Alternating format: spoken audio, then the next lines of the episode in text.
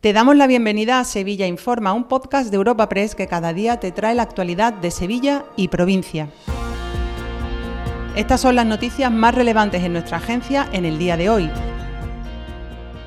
Comenzamos un nuevo episodio de Sevilla Informa este viernes 5 de enero. Una jornada marcada, como no, por la tradicional cabalgata de Reyes Magos, como cada año, la comitiva real recorrerá las calles de Sevilla desparramando toneladas y toneladas de caramelos, regalos y sobre todo mucha ilusión. Un año más son 33 las carrozas del cortejo real, protagonizado por Melchor, Gaspar y Baltasar. Las cifras de la comitiva hablan por sí misma, y es que participan unas 3.000 personas, entre ellas 800 beduinos, además de otros 1.000 figurantes, sin olvidar, por supuesto, a los músicos de las bandas de cornetas y tambores. Todo un espectáculo en el que serán arrojados más de 100.000 kilos de caramelos, incluso envases de mojama veremos caer este año de las carrozas. Todo está listo para que la cabalgata parta a las 4 y cuarto desde el rectorado de la Universidad de Sevilla. Así lo decía el alcalde José Luis Sanz al entregar las llaves de la ciudad al Heraldo Real. Esta llave que le vamos a trasladar al Heraldo, los Reyes Magos podrán entrar en todas nuestras casas para que el día 6 de enero nuestras casas amanezcan inundadas de ilusión, de fe y esperanza.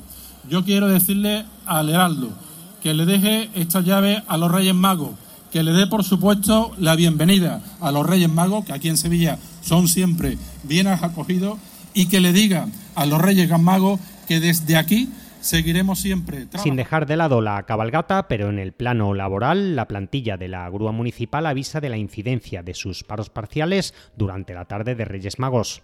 La convocatoria de huelga sigue adelante y rige hoy desde las seis y media a las ocho y media de la tarde. En pleno conflicto laboral con la empresa adjudicataria del servicio, la plantilla asegura que sus paros ya han supuesto la cancelación de unos 20 servicios durante el recorrido del Heraldo Real. Los trabajadores prevén una incidencia similar para esta tarde de Reyes Magos. Santiago López es el portavoz de la plantilla. Anularon, como les digo, como 16, la pilla de 16, 18, 20 servicios que no lo sé, porque como son muchos datos, pero en esa línea estuvo ayer de servicios anulados, ¿eh? directamente que no han llegado.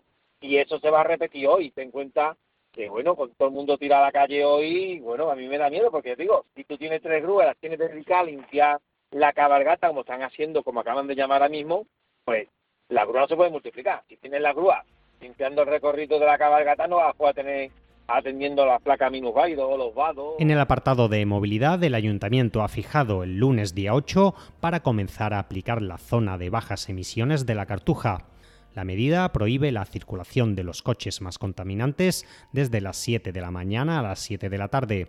El plan comienza ahora con una primera fase de información y concienciación a los conductores. Ya en abril se traducirá en multas para quienes incumplan la nueva normativa.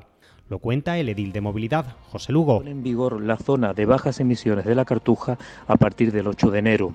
A partir de entonces, solamente los vehículos con los distintivos autorizados, que son cero emisiones, ECO, C o B, podrán acceder y circular libremente por la isla de la Cartuja entre las 7 de la mañana y las 7 de la tarde. Primeramente se aplicará un periodo de prueba y a partir de abril los vehículos que no cuenten con estos distintivos podrán ser sancionados. Y en la página de sucesos, la Policía Nacional ha detenido a 10 personas por captar a mujeres extranjeras y obligarlas a prostituirse. Las forzaban para que estuviesen disponibles las 24 horas del día, los 7 días de la semana. Al desmantelar esta red han sido liberadas 16 víctimas en locales de Utrera y de Rota. Antonio Talaverón es portavoz de la Policía Nacional. Las personas detenidas eran las encargadas de contactar con las mujeres, trasladarlas a España y llevarlas a los prostíbulos, lugar donde el jefe de la organización ejercía un férreo control de las mismas, obligándolas a ejercer la prostitución bajo amenazas y con duras condiciones laborales.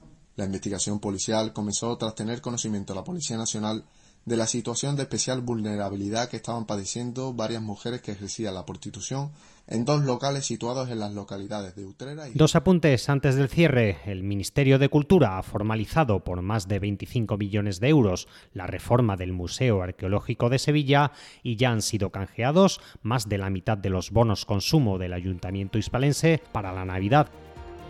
Te recordamos que puedes suscribirte y descubrir el resto de episodios de este podcast en nuestra web entrando en europapress.es barra podcast o a través de las principales plataformas de podcasting.